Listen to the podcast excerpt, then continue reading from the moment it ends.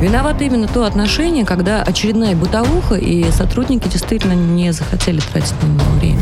Вопрос даже пофигизма, тотального да. пофигизма к исполнению своих да, обязанностей. Да. И надо, чтобы каленым железом прям отпечаталось у них, что бить нельзя, пытать нельзя. Ева, если каленым железом бить нельзя, это тоже нет. Нет, я имею в виду образно. Программа «Правозащитники».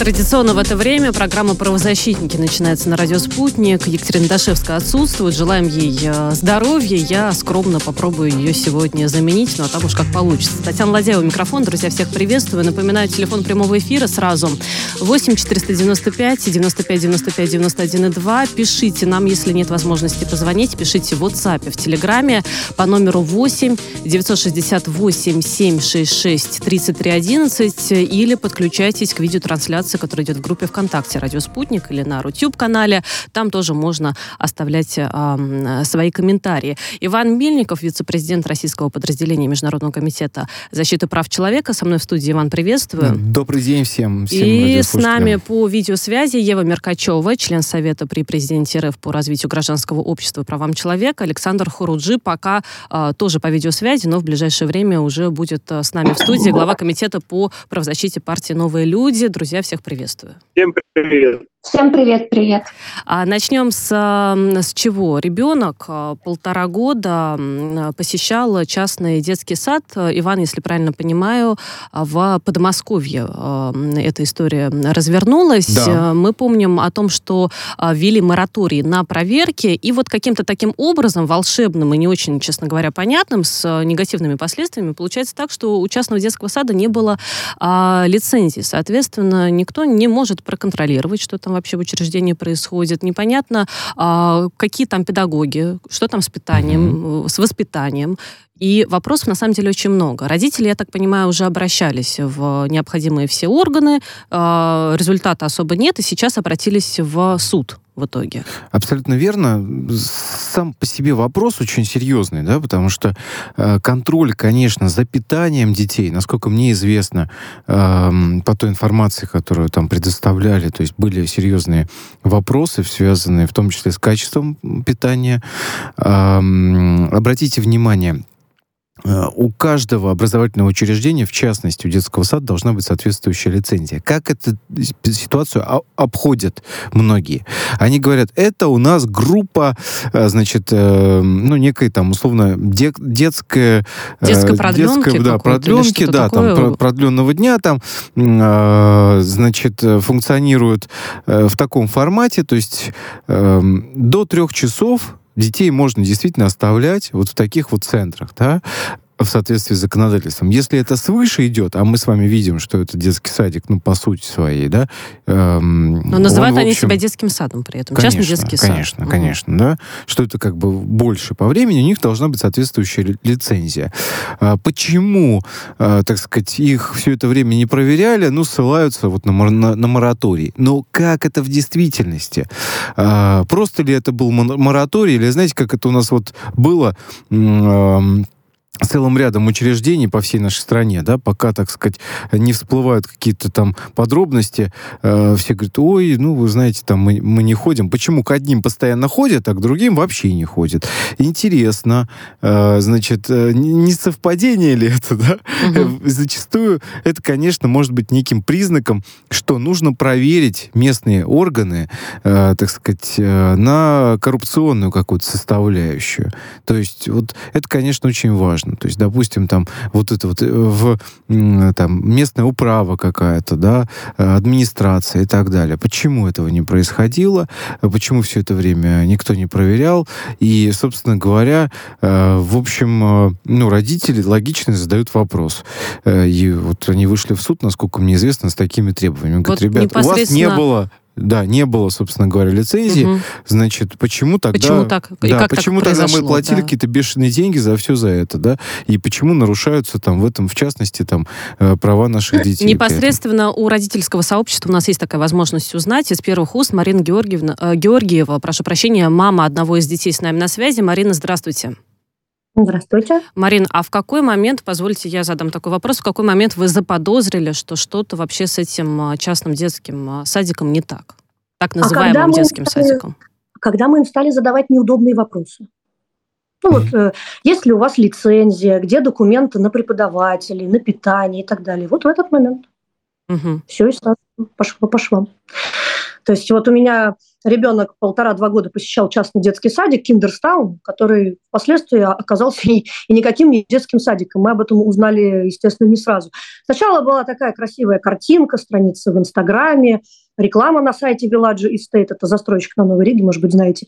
Плюс uh-huh. мамы, которые на Новой Риге живут, они отзывались неплохо об этом садике, но, как потом выяснилось, они сами ничего не знали.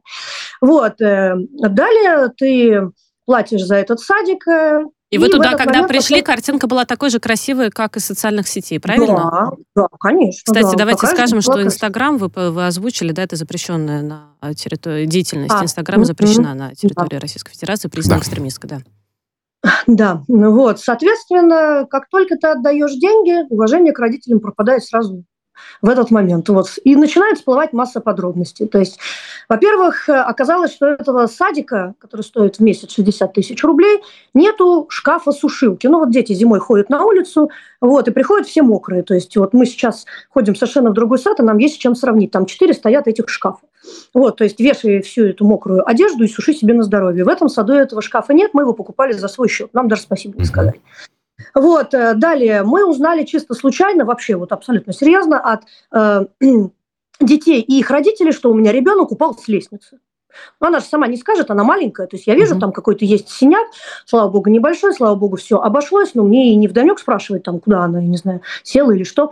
Я узнала это от детей, от родителей, которые сказали, ваш ребенок упал с лестницы. А дети сказали, а еще управляющая нам сказала молчать и об этом не говорить, родить. Ух ты, как интересно. Понимаете, их еще и учат врать в саду, то есть великолепный садик.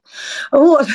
Э, я попросила камеры, мне сказали, что камеры они не могут предоставить, так как это личная жизнь детей. Вот я не очень понимаю, какая Что у них такое личная жизнь детей, когда да. там 3, 4, 5 лет, да. Да, вот я не очень понимаю, вот у меня опять же сейчас в садике, в котором мы, да, в котором сейчас мы, э, ты можешь как, в, как бы в эту камеру войти в любой момент, все, посмотреть, никаких проблем, и прекрасно у них там, кстати, личная жизнь, ну не суть. Вот, э, далее, я наблюдала, как э, ребенок постоянно мучается э, с расстройствами живота и Э, высыпаниями. Я не могла долго понять, с чем это связано, стала обращать внимание на питание в этом садике, в Киндерстаун. И выяснилось в один прекрасный момент, что они кормят э, детей кетчупом, вот прям реальным кетчупом. Вот, mm. сосисками, сырный суп, ну, такой прям сырный mm-hmm. суп, прям жирный. Я такой вообще не ем, я не знаю, как это можно давать детям там два с половиной года, в три там. Вот, mm-hmm. соответственно, когда я обратилась к управляющей садиком, чтобы она как-то пояснила мне это, она сказала, если вам что-то не нравится, уходите. У них вообще любимая фраза, если вам что-то как бы не нравится, можете уходить. И она сказала, у вас слишком высокие запросы, вы требуете от сада питания мишленовское, а это 120 тысяч рублей в месяц. Угу. Я опять же Интересно. не знаю, мы ходим сейчас в другой садик, у нас никакого мишленского питания, у нас омлет, отварная Марина, индейка. как быстро вы забрали ребенка оттуда? Ну, буквально еще недели мы дождались, когда там дойдет до конца месяца, ну, вот как бы неделька, да, угу. потому что мы же заплатили за весь ну, такое, там как бы пребывание, угу. и забрали, ушли в другой сад, э, вообще, можно сказать, очень так даже оперативно. Вот, э, и в итоге мне сказали, что в общем-то, ну, как я уже и выше говорила, если что-то как бы не нравится, можете уходить. Ну, Далее, что смущает еще? У них постоянная текучка преподавателей. То есть вот каждый месяц максимум два новые преподавателя. Ты приходишь, и говоришь, а где там Жанна Викторовна, а тебе говорят, а ее сегодня не будет, теперь буду я. Ты говоришь, а можно какие-то там документы, вы кто там, какое у вас образование? Они ну, никакую да. информацию мне, как потребителю, не предоставляют. То есть я не знаю, есть ли справка о там судимости или несудимости, да, вообще где Но ну, эти спектр, документы? Спектр проблем, Марина, он понятен. Но вот ключевой вопрос у меня да. коллегам к Еве, я слышала, она начинала говорить, угу. да, пока с нами на видео, она с нами на видеосвязи. А, Иван а, здесь со мной в студии. А что, что, как решать эту проблему в итоге? Обращение решение в суд Смотрите. решит проблему? Я ну, надеюсь, на самом деле, да. Я, я думаю, что нужно все, все-таки решать не с обращением в суд, а есть компетентные органы, которые должны следить э, за тем, как э, обустроена жизнь в таких дет, частных детских садиках. А, особенно, конечно, меня порадовала в кавычках фраза про то, что у детей должна быть личная жизнь. Это, конечно, потрясающие персональные данные, может быть, еще они бы их защищали. Но это все, конечно, вот э, и смешно, и грустно одновременно. Однако родители, отдавая ребенка в садик, неважно, государственный он или частный, по сути, дают самое дорогое, что у них есть в жизни, и они хотят узнать, что все в порядке будет, то есть получить гарантии безопасности, в первую очередь, ребенка. А когда нам, у нас в России разрешили а, содержать детские садики, а, учитывались в первую очередь, конечно же, интересы ребенка и родителей, и здесь был ряд нормативных документов, которые стояли на защите вот таких деток, которые попадают uh-huh. в чьи-то руки. И у нас ни один нормативный акт описывает работу детских садов, у нас ни один орган проверяет то, как они функционируют, и это Роспотребнадзор в том числе, это Департамент здравоохранения, опять же, туда включен.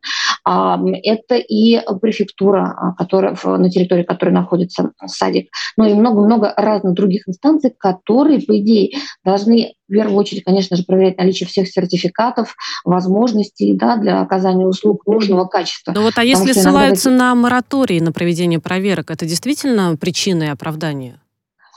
Это не причина для не оправдания. Совсем если... так. Не совсем. Если есть сигнал, Согласен. который если есть сигнал, который э, говорит о том, что нарушаются права детей. Вот в данном случае, когда мы вот то, что услышали от Марины, о чем говорит, что питание, скорее всего, не, не на должном уровне. Но это, соответственно, угроза вреда здоровью ребенка. Затем, э, возможно, ненадлежащая педагогическая деятельность. Это вред уже психическому здоровью, да, и тому, что, что может, мог бы дать нормальный воспитательный процесс. Вот у нас тут все начинает разваливаться. Соответственно, как минимум две инстанции имеют полное полное право, получив сигнал. То есть, смотрите, мораторий есть на проверки, которые регулярные и которые плановые. Ну, то есть, например, сказано, что вы там должны проверить раз в год. Окей, они так и пусть проверяют или не проверяют с учетом нынешних сегодня особых условий. Но когда есть обращение, это угу. уже никакая не плановая, не регулярная проверка. Это проверка по сигналу, по, сигналу. по звонку. Александр, да, есть что сказать, да? Вы не согласны?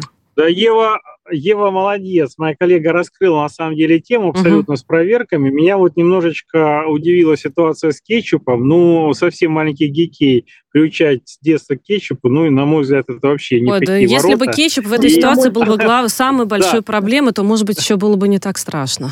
Мне да, кажется. то есть да. не, все остальное просто уже обсудили, и мне досталась такая ситуация. Смотрите, э, в любом случае я считаю, что есть нормы и правила по питанию, которые должны соблюдаться всеми детскими садами, и для этого и вводятся там и лицензирование, и проверки в отношении них.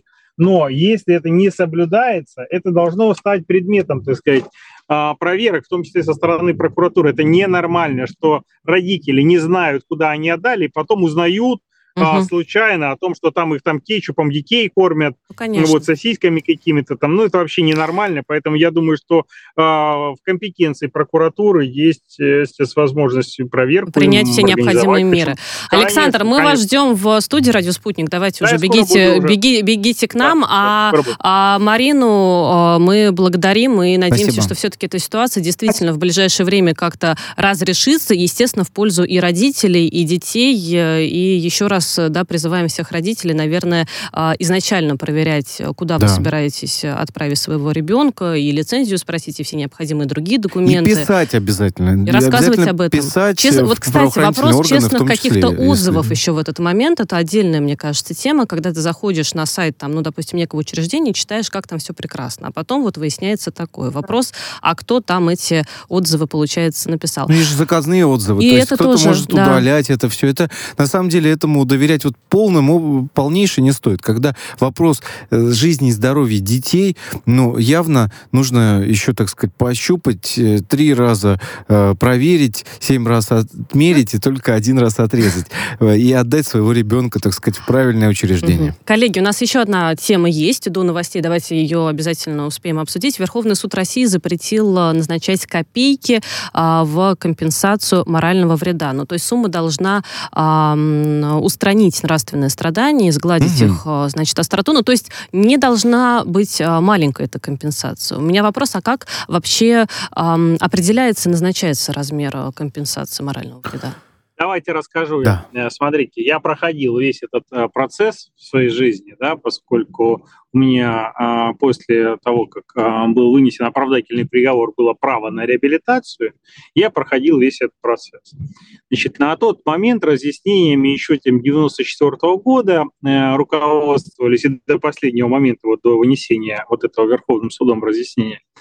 Значит, э, фактически, что изменилось, я вам просто скажу, потому что времени не так много у нас, но самое важное, первое, значит, нельзя передать право требовать э, э, вот этот моральный ущерб по наследству. Против, насколько я помню, возражал Борщевский, да, представитель в Конституционном суде президента, да, а вот. Тем не менее, э, не поддержал Верховный суд эту позицию и фактически э, решив, что нематериальное благо нельзя нельзя это право, так сказать, передавать по наследству, такой возможности лишь Второй момент – это 30-й пункт в этом постановлении, который указывает о том, что должна быть фактически восстановлена справедливость. Ну, то есть если человек потерял что-то, и оно может быть а, как-то возмещено, то он должен равное возмещение получить. Ключевой момент равный, да? А, в моем случае я никакого равного, то есть я потерял бизнес стоимостью миллиарды, а получил возмещение в 700 тысяч рублей, ну просто на практике, да? А вот и третий момент, на который я бы тоже обратил внимание, на мой взгляд, э, немаловажный. Значит, сейчас, когда вы подаете вот это все, доказываете, у вас а, получается, а, вы подтверждаете, какой вам этот э, вред моральный, так сказать, а, нанесен, и, соответственно, у вас э, куча запросов там идет, сейчас э, будет упрощен этот порядок.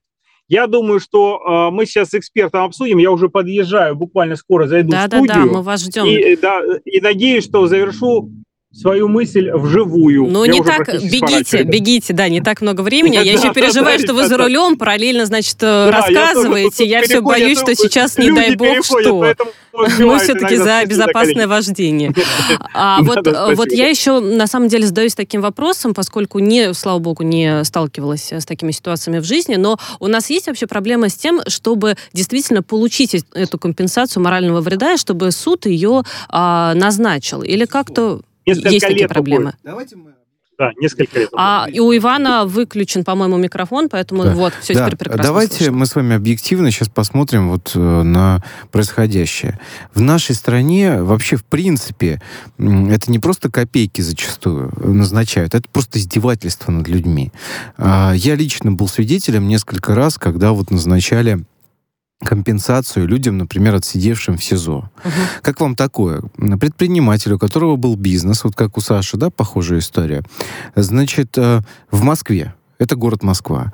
А, значит, этот предприниматель, э, происходит следующее. К нему приходят ребята из, одно, из правоохранительных органов, uh-huh, uh-huh. из определенных, да, и, значит, э, ну, пытали, пытались его заставить платить. Он их послал куда подальше, после чего в отношении него незаконно было возбуждено уголовное дело по статье о э, мошенничестве якобы. Uh-huh. И дальше происходит вообще веселые события, ну, всякие то есть очень разные. долго он добивался? Два года. Добился? Он отсидел в СИЗО. Угу. Два года. Угу. Да? Он потерял полностью весь свой бизнес, который тоже там ну, Понятно, жизнь его изменилась. Много сотен очень, миллионов да. рублей. А, два года Обратите внимание на эту цифру, пожалуйста. А дальше происходит следующее. А, дальше э, этот предприниматель э, значит, э, обратился, он удалось добиться в УСБ там той службы, угу, да, угу. управление собственной безопасности той службы, которая, собственно говоря, да, его, так сказать, незаконно преследовала. Иван, не так много времени у нас. Да, Лариса на связи, хочу ее да, подключить минуту, быстрее. Да, минуту, да, да, да значит, да. это важная просто деталь. Человек э, получил серьезные проблемы со здоровьем, э, добился в итоге того, что привлекли к уголовной ответственности вот этих негодяев, которые э, в отношении него незаконное дело возбудили, добился полного оправдания, и Московский городской суд вынес ему, так сказать, компенсацию. И компенсацию ему присудили 50 тысяч рублей за два угу. года жизни, за э, потерянный бизнес. Это просто издевательство Лариса над людьми. Герасимова, юрист, судебный э, представитель с нами на связи. Лариса, здравствуйте.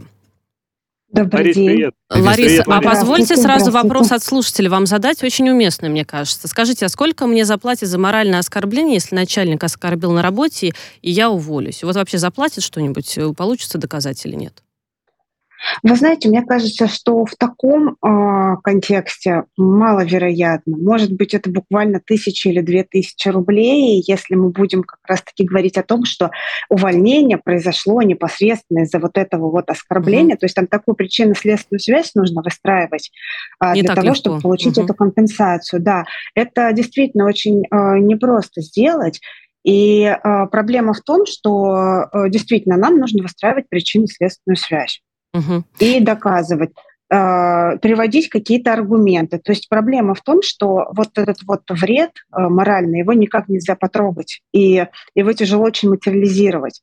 Мгм. И как раз-таки в постановлении сейчас идет э, в новом речь о том, что компенсация должна быть соразмерной. Раньше вот такой А категории вот не было. соразмерное, что это значит, э, Ларис? а вот опять же, это очень абстрактная категория. Это зависит уже от того, какие будет доказательства приводить э, истец и чем будет обосновывать свой, свой моральный вред.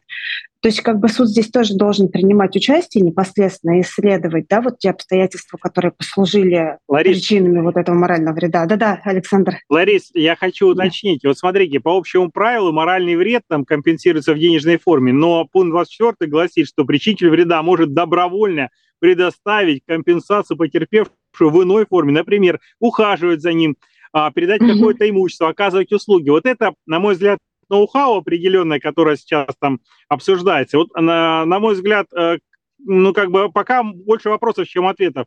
Если суд такие вот э, формы будет удовлетворять, что человек там ухаживает, насколько это уместно, и было ли когда-нибудь такое в практике вообще? Вы знаете, у меня в практике было немножечко э, примерно такая же ситуация, но выходили мы дру- другим путем. А, у нас как раз-таки причинитель вреда в, результате ДТП а, был прорабом, у него была своя бригада, и он как раз-таки предложил а, потерпевшей осуществить ремонт у нее дома, она как раз в этом нуждалась. Но они это Хорошая закрывали именно взаимозачетом. То есть потому что тогда не, ну, не представлялось такой возможности. Присудили определенную Мгм. сумму морального вреда, и они взаимозачетом расплатились друг с другом. Он ей за моральный вред, а она ему, соответственно, за работу. Мгм. Ну, хороший Вот. ответ, спасибо большое, да. Это, Спасибо. по крайней Да. мере, вариант. Вот, вот это ноу-хау, обратите внимание, что сейчас человек, уважаемые слушатели, то есть если раньше только денежная форма, то теперь причинитель вреда, в принципе, может возместить вам, компенсировать, в том числе какими-то работами, услугами. Вот, вот это очень такая Ну как вот это на практике новость. будет реализовываться, тоже, конечно, такой Будем вопрос. смотреть, да. Да, Ларис, у нас буквально минутка остается. Вот Да. все-таки Верховный суд России, вот этот запрет, да, который сейчас принимается, назначать а, маленькую компенсацию, это ключевая Мгм. проблема, которая вообще была в этом вопросе? Или нужно было вот что-то запретить, предпринять, предложить и утвердить еще? Я считаю, что, конечно, нужно было бы предложить хотя бы нижний предел компенсации установить, потому что это ключевая проблема. Проблема в том, что у нас нет нижнего предела, и непонятно, из чего считать, начинать эту компенсацию. Мгм. А, вероятно, э- это самая большая проблема. Я думаю, коллеги, которые с этим работают, они меня поддержат, потому что А какая в том, сумма, как вам рас- кажется, должна быть здесь? От какой Ну, суммы вот смотрите, получается? а, например, когда мы рассчитывали с доверителем а, сумму, которую за незаконное уголовное преследование нам должны были выплатить, мы Мгм. исходили из позиции ЕСПЧ, там было около 1700, 1700 рублей за день пребывания под стражей. Мгм. Ну, то есть вот ну, должно быть хотя- так как-то прописано, получается, да? да. Только Должно с ЕСПЧ у нас прописано. теперь, Ну, к понятно, есть нет. определенные Да, другие мы вопросы, проблемы. Ларис, спасибо большое за ответы Спасибо. на наши Спасибо вопросы. Лариса м, Герасимова, юрист, судебный э, представитель, была на прямой связи со студией «Радио Спутник». Друзья, напоминаю, телефон прямого эфира 8 495 95 95 91 и 2. И также пишите нам в WhatsApp и в Телеграме по номеру 8 968 766 33 11. На все вопросы будем отвечать. А пока небольшая пауза и скоро вернемся. Программа «Правозащитники».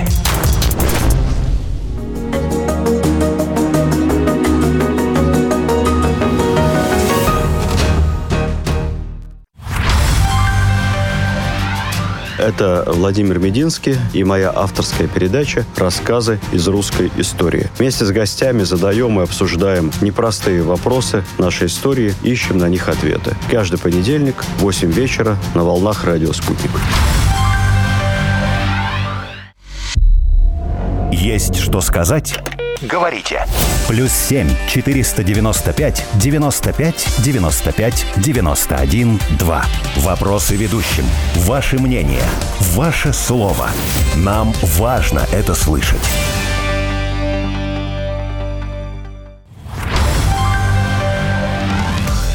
Здравствуйте, я Дмитрий Евстафьев, политолог, аналитик, специалист по информационным технологиям и информационным манипуляциям, колючий, перпендикулярный хам с московской окраины, который рассказывает вам исключительно о том, что он видит сам, и исключительно то, что он сам готов анализировать. Я не умнее вас, я такой же, как вы. Я просто иногда чуть больше читал и читаю, и делюсь с вами своими взглядами и своими оценками относительно того, что происходит вокруг нас, с нами и что происходит помимо нас. Я надеюсь, со мной вам будет интересно, а если не интересно, то вы всегда можете выключить радио. Телефон рекламной службы «Радио Спутник». Плюс 7 495 950 6065. Радио «Спутник». Новости. В студии Юлия Дребезгова. Здравствуйте. Все удары вооруженных сил России по объектам военного управления Украины были нанесены не ближе, чем в 35 километрах от украинско-польской границы. Об этом сообщает пресс-служба Минобороны. Заявление украинских источников и зарубежных официальных лиц о падении в польском селении якобы российских ракет – это намеренная провокация с целью эскалации обстановки, подчеркивает ведомство. ФРГ предложит Польше патрулирование воздушного пространства силами Бундесвера. Об этом сообщил представитель немецкого Минобороны Кристиан Тиль. Отмечается, что Берлин уже находится в контакте с Варшавой, и министр обороны в течение дня свяжется и обсудит немецкую инициативу с польским коллегой. 15 ноября две ракеты упали на территории Польши на границе с Украиной. Погибли два человека. МИД республики заявил, что упавшая ракета была российского производства. По заявлению Минобороны России, никаких ударов по целям вблизи украинско-польской границы границы в тот день не наносилось. Поставки российских удобрений в Африку через Европу начнутся в ближайшие недели. Об этом заявил президент Франции Эммануэль Макрон. Страны G20 в итоговой декларации заявили, что приветствуют два соглашения в Стамбуле, подписанные при посредничестве Турции и ООН, и подчеркнули важность их полного выполнения всеми соответствующими заинтересованными сторонами. Итоги саммита G20 подтвердили, что страны готовы работать сообща и искать сбалансированный подход к мировым проблемам. Об этом заявила РИА Новости шер по России в группе 20 Светлана Лукаш. Саммит G20 прошел на индонезийском острове Бали 15-16 ноября. Следующим председателем в группе стала Индия. Индонезия готова принять Олимпийские игры в 1936 году. Об этом заявил президент страны Джоко Видода. По его словам, для проведения Олимпиады могут подготовить город Нусантара, куда глава Индонезии планирует перенести столицу страны. В рамках саммита стран G20 Видода вместе с остальными лидерами двадцатки подчеркнули важность спорта. Президент Индонезии заявил, что спорт играет важную роль в объединении мира. Следующие Олимпийские и Паралимпийские игры пройдут в 2024 году в Париже. Владелец клуба североамериканской главной футбольной лиги Интер Майами англичанин Дэвид Бекхэм ведет переговоры о переходе в его команду форварда Манчестер Юнайтед Криштиану Роналду. Об этом пишут западные СМИ. Отмечается, что Бекхэм поговорил с представителями Роналду, и те сообщили ему, что португалец заинтересован в переезде в США. Ранее сообщалось, что английский футбольный клуб может расстаться с Роналду после скандального интервью, в котором футболист заявил, что красные дьяволы его предали.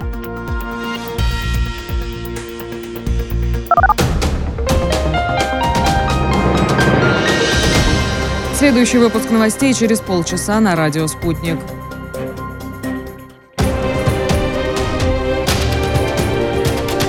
Радио «Спутник».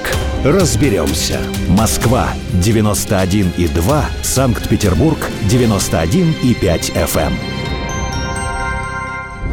Виновато именно то отношение, когда очередная бытовуха, и сотрудники действительно не захотели тратить на него время. Вопрос пофигизма, тотального да. пофигизма к исполнению своих Да, обязанностей. да. И надо, чтобы каленым железом прям отпечаталось у них, что бить нельзя, пытать нельзя. Надо Ева, власть- если каленым железом бить нельзя, это тоже не Нет, я имею в виду Переносном образно. Программа «Правозащитники».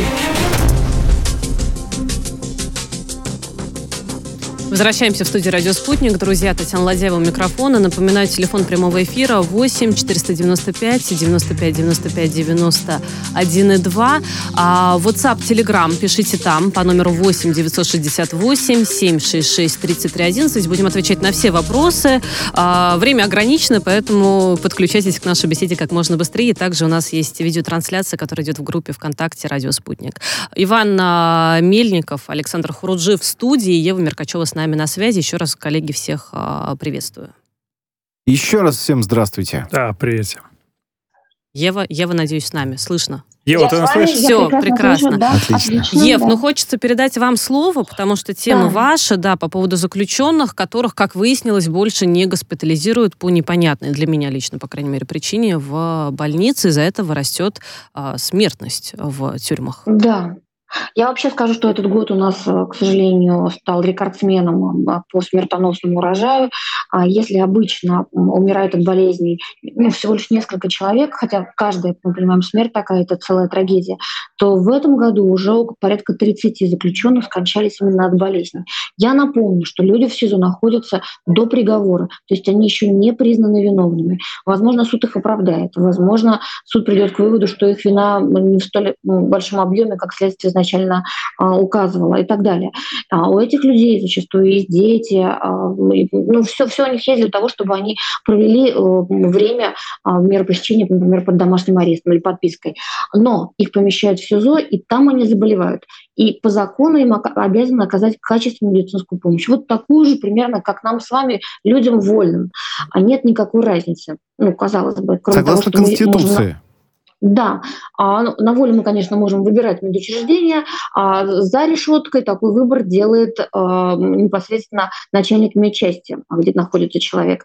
А, так вот, совершенно ясно было очевидно, что если у человека как подозрение на тяжелое заболевание, или если ему требуется сложная диагностика, требуется консилиум врачей, его вывозят из СИЗО, или из тюремной больницы, единственная больница у нас это Матросская тишина, вывозят в гражданские клиники, которых много и которые профильные.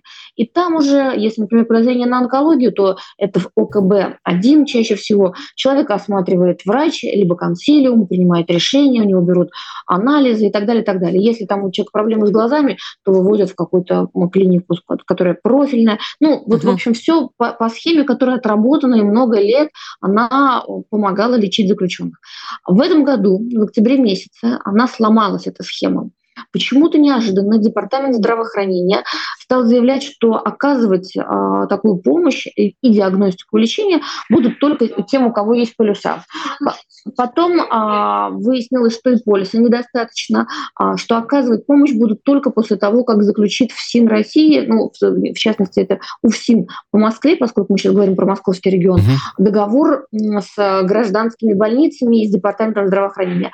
Такого договора, как оказалось, нет. В общем, им сказали, «М, мы вас лечить не будем. А чтобы заключить договор, нужны деньги. Этих денег, насколько я понимаю, в бюджете предусмотрено не было. Соответственно, все московские заключенные вот одномоментно а, лишились возможности быть осмотренными, диагностированными и, и пролеченными в гражданских клиниках. У нас м, э, э, это только, не только, как я уже говорила, про иностранцев, теперь уже это про россиян, но все-таки вот про иностранцев расскажу две просто жуткие истории. А, оба с кубинцами. Одному кубинцу всего лишь 23 года, молоденький паренек. У него огромная, гигантская шишка на шее. Я видела его в сентябре месяце, и тогда мне уже божились, что его вот-вот вывезут вот, и прооперируют. Его вывезли, но потом вернули обратно, сославшись на то, что полиса у него нет. А потом вот как раз это уже на, на договора эти кивают несуществующие. И в итоге сейчас уже ноябрь месяц.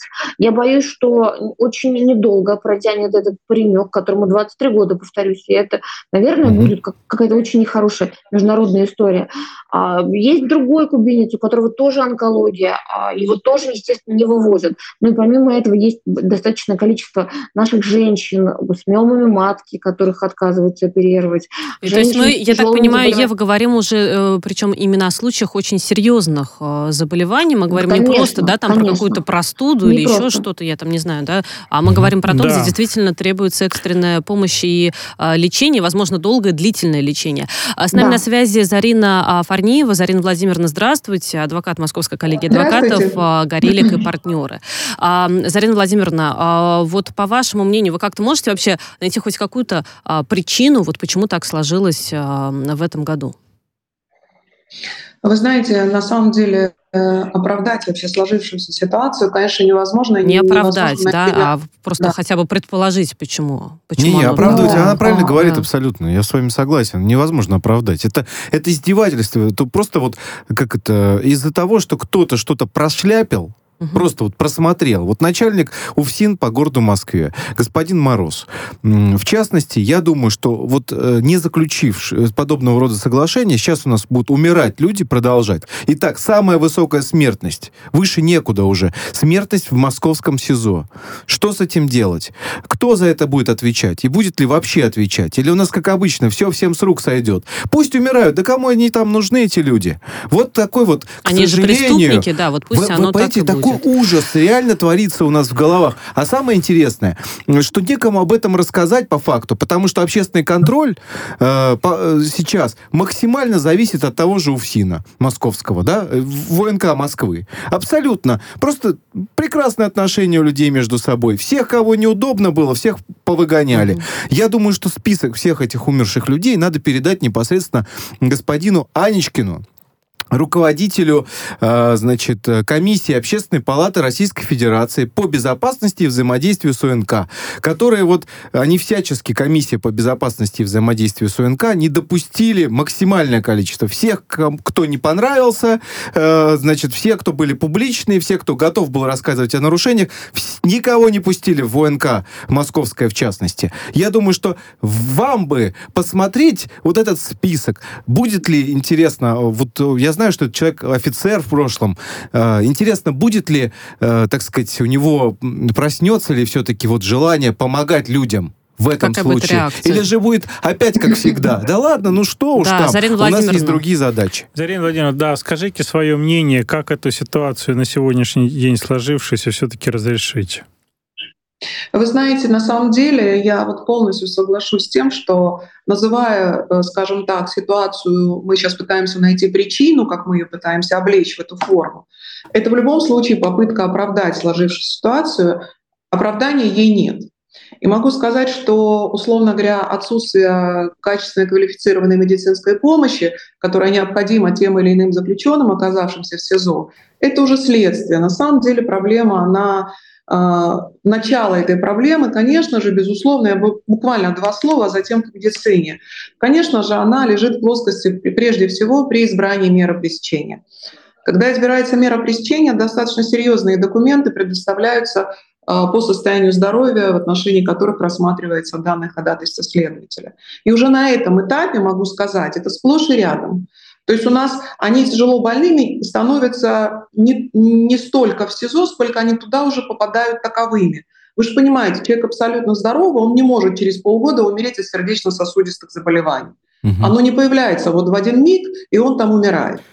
Поэтому самая большая проблема, на мой взгляд, эта проблема, безусловно, связана с мерой пресечения. Уже только ленивый об этом не говорит, начиная с председателя Верховного суда. Но у меня такое впечатление, что Верховный суд на одной планете живет, а все суды общей юрисдикции на другой. И для кого все эти пленумы бесконечные принимаются, нам тоже непонятно. Они не работают. Не просто на 50%, вообще никак, нигде. Это первое, что хочу сказать. Что касается сложившейся ситуации. А, безусловно, это вопиющая ситуация, когда я сейчас защищаю одного из очень известных а, публичных лиц, он находится в тяжелейшем состоянии, в матросской тишине, а, не в самом изоляторе, а на территории больницы. Попал он туда полтора года назад, и вот полтора, все полтора года он находится на территории больницы Матросской тишины, mm-hmm. которая там расположена. Так вот, я могу сказать, что уже сами врачи больницы СИЗО написали, ну, по меньшей мере, практически 50 заключений, где они кричат «караул», что он находится в тяжелом состоянии, что риск фатальный, фатальный риск э, смерти, он настолько высок, что вот только вдумайтесь, человек находится под следствием, ему запрещена транспортировка ввиду высокого риска смерти. Во время транспортировки наличие кардиозаболеваний. Соответственно, если человека не могут доставить в изолятор, ой, в, в районный суд, то как он может находиться там? Когда я обратилась э, к начальнику МСЧ-77, которому подчиняется данная больница, с просьбой о госпитализации, мы нарвались ровно на ту ситуацию, которую только что сказала Ева. Значит, они обратились в Департамент здравоохранения Москвы. Скажите нам, пожалуйста, разрешите, куда мы можем его госпитализировать? Ответ департамента. А у департамента нет э, специализированных районных или городских больниц, где есть соответствующая база для проведения обследований, Скажите, принятия. Зарин, вопрос Да, такой, да. вопрос такой. Э, Это только Да. в Москве или в других регионах? Вы же работаете не только в Москве как адвокат. В других регионах аналогичная ситуация или это э, проблема именно Москвы, московский сезон? Я могу сказать, что из тех регионов, в большинстве работаю на юге, это Ставрополь, Краснодар, Северная Осетия, там, где большой опыт, да, это южный регион, большой опыт в Приволжском округе. Вот при всем при том, что мы считаем, что больница СИЗО на территории Матросской тишины, она по оснащению, наверное, лучшая, если одна не из лучших, то вот эта вопиющая ситуация отсутствия доступа к экстренной неотложной помощи, которая влечет за собой как раз смерть, это больше всего проблема Москвы. Все, спасибо, Это я получил удивительно, но Спасибо. это так. Представляете, да, в Москве у нас умирают люди. А, Вот э, продолжают умирать. Мы говорим об этом уже несколько передач подряд. Это, конечно, ужасно. И вы знаете, что самое интересное? Публично об этом пишут э, во всех СМИ. А, Понимаете, что у нас происходит по большому счету? Может быть, что-то изменилось? Ничего не изменилось. Вы думаете, кто-нибудь из этих людей, которые виноваты в том, что они вовремя не подписали договор, виноваты в том, что они развалили систему, значит, общественного наблюдения за тюрьмами, виноваты в том, что они э, нормальную медицинскую помощь не могут оказать в следственных изоляторах. Давайте, А, Вань, давай, давай Саша, подумаем дослушай, срочно, пожалуйста, что сделать. дослушай, я, еще я раз, еще предлагаю раз, сейчас Саша, э, Саша, дослушай, пожалуйста. перед генеральным прокурором, чтобы провели проверку по этому поводу и срочно решили. Напиши, конечно. Но вопрос, знаешь, в чем у меня вопрос основной? Это будет очень важным э, моментом. Вы думаете, кто-то из этих людей, которые виноваты в этом, хоть кто-нибудь из них сейчас возьмет, им станет стыдно, и они уйдут со своих должностей? Нет. Потому что хорошее, теплое место с кормушкой у всех. Понимаете как? И Если у нас это было стыдно, сплошь и простите, они рядом бы решений просто. таких не принимали. Да. Я вот Зарина Владимировна полностью согласна. Когда услышала, что ответственность ты- стыдно, я думаю, ну а при чем тут стыд? По-моему, о нем как раз-таки речь э, изначально не идет. Да. Конечно, тут слово это даже неуместно, на мой взгляд. Это, Просто конечно... вопрос же еще в другом. У нас хоть раз, вот у нас уже сейчас череда смертей, последняя была 7 октября прямо в зале суда. У меня вопрос, и я знаю ответ на него. У нас в отношении хотя бы одного случая кто-либо из должностных лиц, принимающих те или иные решения, которые влекут за собой вот такие последствия, хоть раз понес ответственность? Я знаю, что нет. Зарина Вопрос же безнаказанности. Давайте этот вопрос э, поднимем через депутатов Государственной Думы. Э, Мы сформируем запрос с вами, Зарин э, Фариевна, и направим Да, этот запрос в Генеральную прокуратуру от лица депутатов Государственной Думы. Я думаю, что в ближайшие дни мы это можем сделать, и потом расскажем, какие будут результаты. а можно а, с вами порассуждать и, возможно, услышать а, конкретный ответ на конкретный вопрос? Вопрос такой, а почему мы вообще, вот Ева начинала с этого, что мы как-то, в принципе, к этой э, проблеме Мгм. относимся, ну, легкомысленно. Но, мало того, он преступник, он заключенный, да, вот он что-то там когда-то натворил, болеет, ну и пусть болеет, но не лечит его, да, вот нам от Мгм. этого как бы а, ни горячо, ни холодно. А вот когда, а, как изменить вообще вот сознание и общества, и нас с вами, ну и, собственно, тех, кто непосредственно там работают, в том же, а, в тех же судах, в залах заседания, и там в больницах, ну хотя в больницах, я думаю, что все-таки врачи, они лечат абсолютно всех, ну, так должно быть. Да. Ева, как ты думаешь? Но позволите, я буквально два слова скажу по этому поводу. У меня ответ на этот вопрос достаточно простой. Может быть, он не очень нравится, и на всех площадках об этом говорят. Поверьте, для того, чтобы изменить сознание всех участников и, соответственно, общества, для этого всего лишь нужна на изменение сознания, отношения к этим людям Нужна лишь только политическая воля. Понимаете, когда мы э, с высоких трибун и с высоких экранов у нас выступают высокие должностные лица, я не побоюсь сказать министр МВД, который вот выступал недавно в Госдуме и сообщил о том, что они разоблачили высокого чиновника, я его защищаю, да, это другой подзащитник, который украл 600 миллионов. Мне хотелось сказать, ау, министр, у нас еще суда не было, у нас даже угу. делать суд еще только вот поступило а ты сообщаешь депутатам, что Коллеги, я вопрос считаю, формулировок да, тут Я считаю, что изменится получается. только в том случае, если лица, принимающие решения, сами когда-то там побывают. По-другому ничего не изменится. А это сложно. Это сложно. Я Еве хочу слово передать. У нас остается да. 10 минут до конца эфира. Да, ну, на, на самом деле, вы знаете, когда вы будете общаться с каждым из этих участников, э, кто принимает решения отдельно, вы убедитесь, что, в принципе, это вполне себе нормальные люди. А, но э, все они будут кивать на систему. Это когда, знаете, каждый перекладывает ответственность на другого и не видит ситуацию в целом, а главное, за всей этой системой теряется человечность. Так вот, наверное, все-таки, когда бы они понимали, что за каждую смерть они будут нести именно персональную ответственность, если бы это им транслировало начальство, в первую очередь руководство, поверьте, это бы дошло до них, до их осознания, они бы дорожили жизнью человеческой, они бы не боялись идти в том числе против системы, настаивать на госпитализации, стучаться во все двери, звонить в СМИ, делать все возможное для того, чтобы спасти вот конкретного человека. Да. Спасибо, Зарина. Спасибо огромное, а Зарина. Можно я еще да, да, да, Зарина, у нас есть еще, у нас есть еще время. одно слово. Да. Да, оно очень показательно, потому что мы сейчас говорим о непосредственных участниках, которые принимают решения, начиная от избрания меры пресечения, затем уже служители э, в учреждениях пенитенциарных, да, а я бы хотела обратить внимание, с чем мы сталкиваемся последний год-полтора. Это тоже очень характерно. И, к сожалению, такая очень опасная тенденция. Вы можете себе представить, что когда встает выбор, и нам говорят представители лечебного учреждения СИЗО, найдите федерального уровня учреждения, куда вы можете госпитализировать своего подзащитного. Если нам предоставите гарантийное письмо, мы его отправим, направим, потому что мы видим, что он уже все вот на грани смерти. И что вы думаете? У нас четыре федеральных центра отказали. Знаете, с какой формулировкой? У нас отсутствует помещение для конвойных э, сотрудников.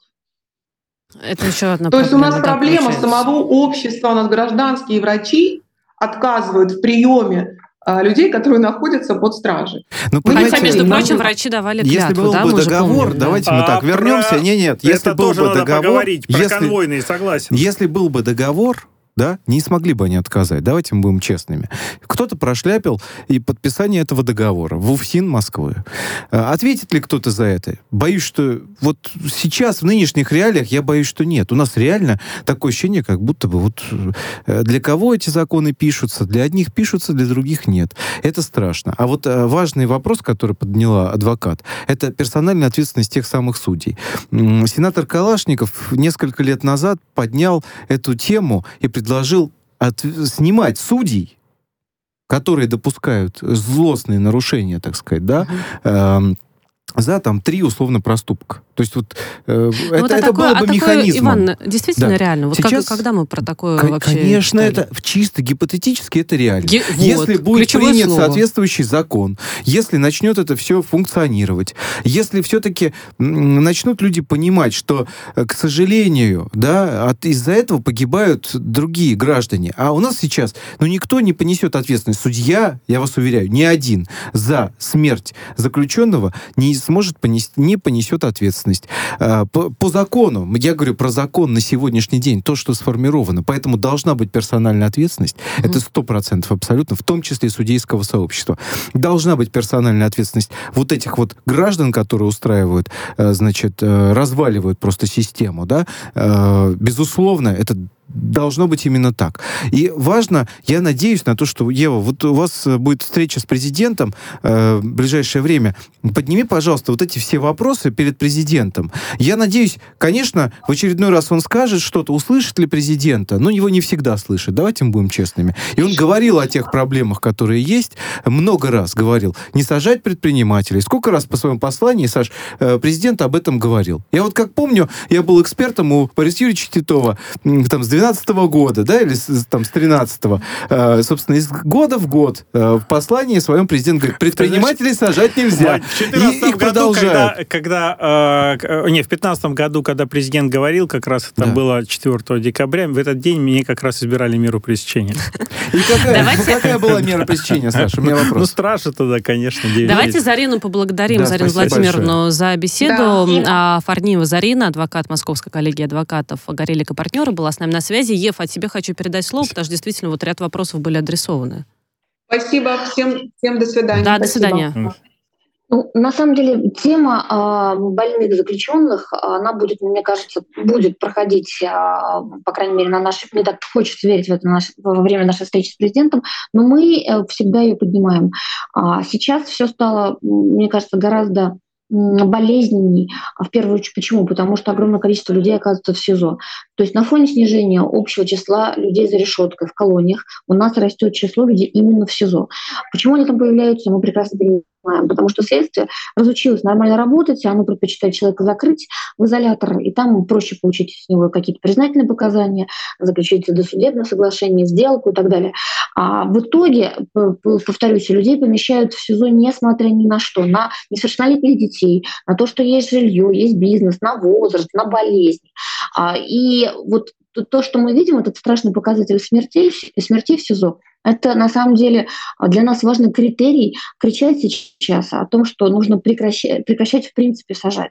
А, Надо избирать другие меры пресечения. У нас в этом году опять не было, насколько я знаю, ни одной истории, когда бы человека оставили под залогом, хотя эта мера предусмотрена нашим законодательством. Ев, а позволь уточнить, вот ты сейчас говоришь о каких а, конкретно случаях, потому что бывают тяжкие преступления, сейчас люди, если да, слушатели нас послушают, извините Да, за тавтологию, скажут, как это мы не будем, да, вот, Как это и- Не опасные я для общества. пойму.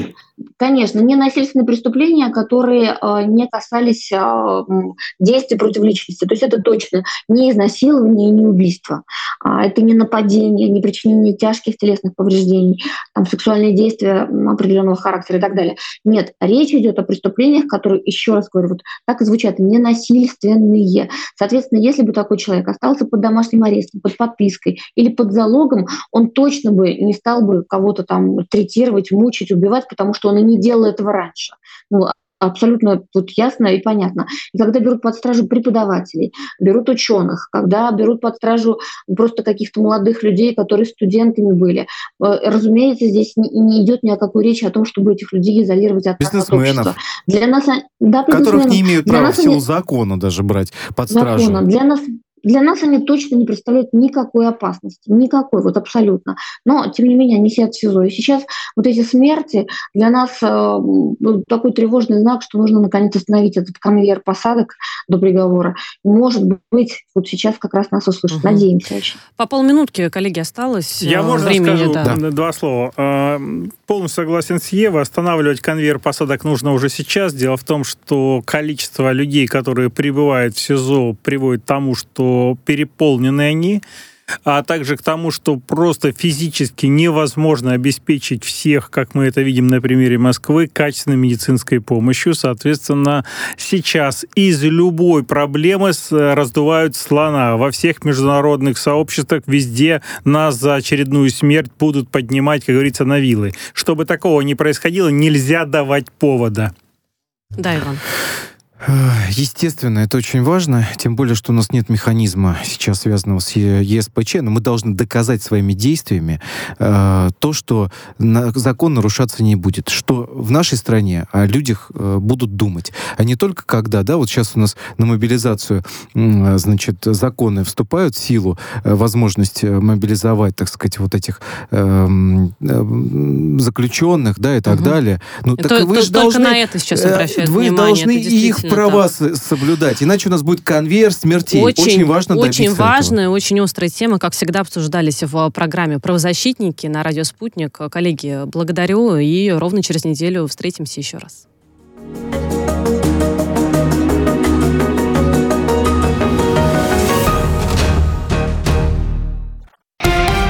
Радио «Спутник».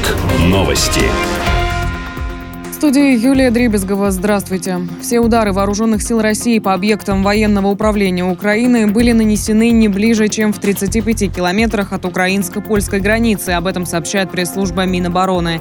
Заявление украинских источников и зарубежных официальных лиц о падении в польском селении якобы российских ракет – это намеренная провокация с целью эскалации обстановки, подчеркивает ведомство.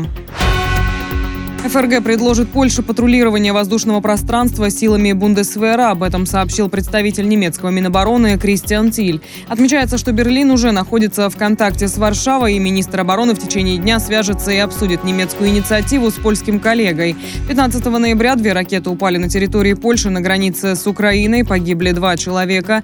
МИД республики заявил, что упавшая ракета была российского производства. По заявлению Минобороны России, никаких ударов по целям вблизи украинско-польской границы границы в тот день не наносилось. Поставки российских удобрений в Африку через Европу начнутся в ближайшие недели. Об этом заявил президент Франции Эммануэль Макрон. Страны G20 в итоговой декларации заявили, что приветствуют два соглашения в Стамбуле, подписанные при посредничестве Турции и ООН, и подчеркнули важность их полного выполнения всеми соответствующими заинтересованными сторонами. Итоги саммита G20 подтвердили, что страны готовы работать сообща и искать сбалансированный подход к мировым проблемам. Об этом заявила РИА Новости и Шер по России в группе 20 Светлана Лукаш. Саммит G20 прошел на индонезийском острове Бали 15-16 ноября. Следующим председателем в группе стала Индия. Индонезия готова принять Олимпийские игры в 1936 году. Об этом заявил президент страны Джоко Видода. По его словам, для проведения Олимпиады могут подготовить город Нусантара, куда глава Индонезии планирует перенести столицу страны. В рамках саммита стран G20 Видода вместе с остальными лидерами двадцатки подчеркнули важность спорта. Президент Индонезии заявил, что спорт играет важную роль в объединении мира. Следующие Олимпийские и Паралимпийские игры пройдут в 2024 году в Париже. Владелец клуба североамериканской главной футбольной лиги Интер Майами англичанин Дэвид Бекхэм ведет переговоры о переходе в его команду форварда Манчестер Юнайтед Криштиану Роналду. Об этом пишут западные СМИ. Отмечается, что Бекхэм поговорил с представителями Роналду, и те сообщили ему, что португалец заинтересован в переезде в США. Ранее сообщалось, что английский футбольный клуб может расстаться с Роналду после скандального интервью, в котором футболист заявил, что красные дьяволы его предали.